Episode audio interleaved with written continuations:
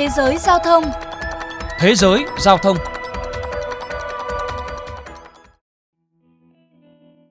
Sau 2 năm chịu nhiều tổn thất do đại dịch COVID-19, lại chịu ảnh hưởng bùi thêm bởi xung đột Nga-Ukraine, nhưng nhìn chung ngành hàng không đang bắt đầu hồi phục với một tốc độ chậm rãi. Các chuyên gia của Hội đồng Sân bay Quốc tế ACI kỳ vọng hàng không sẽ có thể quay trở lại về mức trước đại dịch vào cuối năm 2023, chủ yếu dựa vào thị trường nội địa, trong khi thị trường quốc tế cần nhiều thời gian hơn để hồi phục hoàn toàn. Và trong thời kỳ hậu đại dịch, việc tăng trưởng dài hạn hay nói cách khác là phát triển bền vững với hàng không phụ thuộc vào sự phát triển của cơ sở hạ tầng.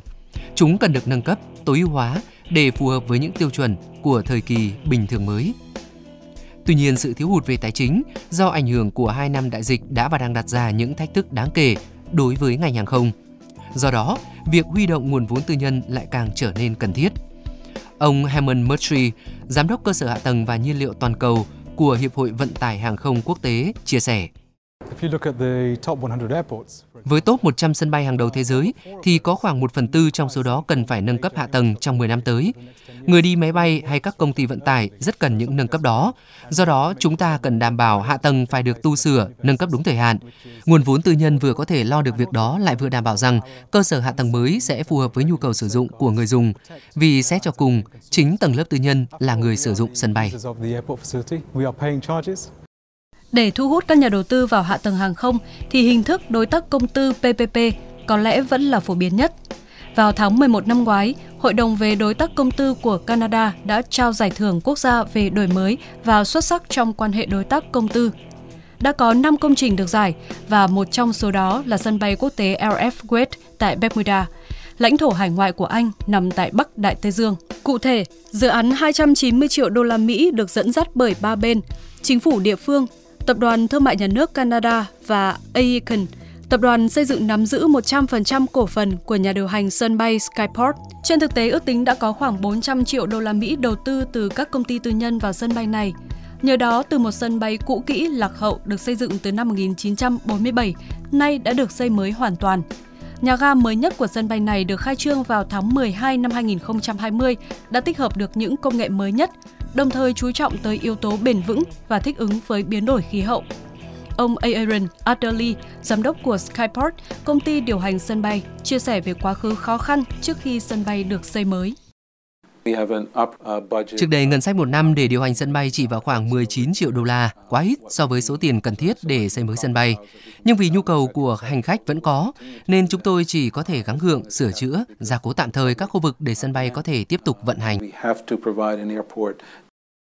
Theo thỏa thuận đối tác công tư, một số dịch vụ được giao cho chính quyền địa phương quản lý để chia sẻ trách nhiệm với các bên đầu tư, bao gồm dịch vụ kiểm soát không lưu, bảo trì các thiết bị hỗ trợ và dịch vụ cứu hộ chữa cháy.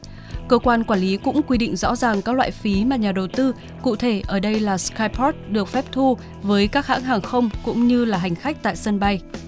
Khi kết thúc thời hạn thuê hay thu phí là 30 năm, tất cả hạ tầng, dịch vụ mà Skyport sử dụng sẽ được hoàn trả cho địa phương Ngoài ra, thỏa thuận còn kèm theo điều khoản rằng giới chức địa phương sẽ bảo đảm doanh thu tối thiểu cho các nhà đầu tư trong trường hợp số lượng hành khách không đáp ứng được ngưỡng quy định, từ đó đảm bảo trong thời hạn 30 năm, các nhà đầu tư ít nhất sẽ thu hồi được vốn. Nhờ vậy mà trước ảnh hưởng của đại dịch Covid-19 vừa qua, các nhà đầu tư vẫn được đảm bảo doanh thu, cụ thể là 20 triệu đô la Mỹ trong năm 2020. Người phát ngôn của chính quyền Bermuda cho biết. Theo thỏa thuận, chính quyền Bermuda có nghĩa vụ phải hỗ trợ Skyport trong một số trường hợp nhất định. Sự xuất hiện của COVID-19 đã khiến doanh thu của Skyport sụt giảm, nhưng đồng thời kích hoạt điều khoản này. Do đó, trong năm 2020, chúng tôi đã chuyển số tiền 5,7 triệu đô la cho Skyport. Chúng tôi có trách nhiệm và sẽ đảm bảo cơ quan quản lý sân bay Bermuda có thể thực hiện đầy đủ nghĩa vụ theo đúng thỏa thuận.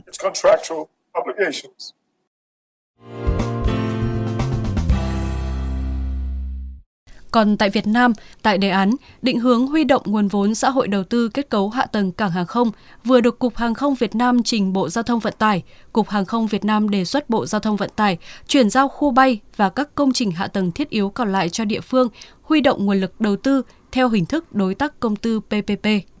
Như vậy, nhà đầu tư tư nhân sẽ có rất nhiều cơ hội đầu tư vào lĩnh vực kết cấu hạ tầng cảng hàng không, vốn từ trước đến nay luôn được mặc định là sân chơi của doanh nghiệp nhà nước.